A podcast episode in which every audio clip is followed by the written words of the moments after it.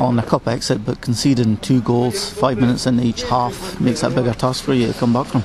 Uh, it certainly does, Grant. And uh, you know, I think for the for the whole first 45 minutes, we just didn't get close enough to Keith in terms of their endeavour, their work rate, intensity.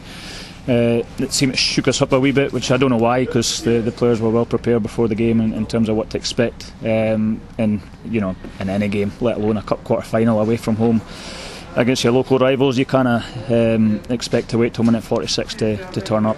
Um, so yeah, disappointing night overall. Again, you're looking to change things in the second half, and you've been penalised for a, a penalty within minutes.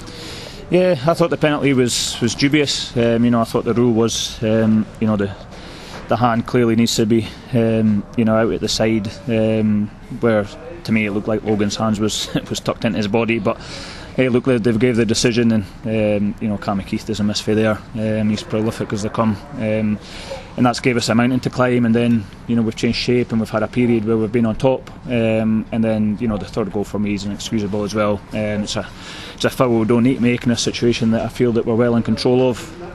Um, the free kick's been given, and then obviously we've, we've allowed Cammy that space in the box, which he just can't do. Um, with a player of his ability, and uh, for there, you know, you're giving yourself a mountain to climb. Again, um, decent build up for the goal that you did score. Reese has shown that he's quite sharp in that area. Yeah, Reese, Reese, um, you know, he's he's a he's a great finisher. Um, you know, and he he probably could have hit first time. He knew that, but he recovered well. Um, you know, took on his right foot and, and finished it superbly well. Um, but yeah, you know, game's three 0 at that point, so you're always you're always trying to recover. But look, you know, um, it's a work in progress. Um, I thought our second half performance was was far better. Um, you know, the intensity, the aggression, work rate.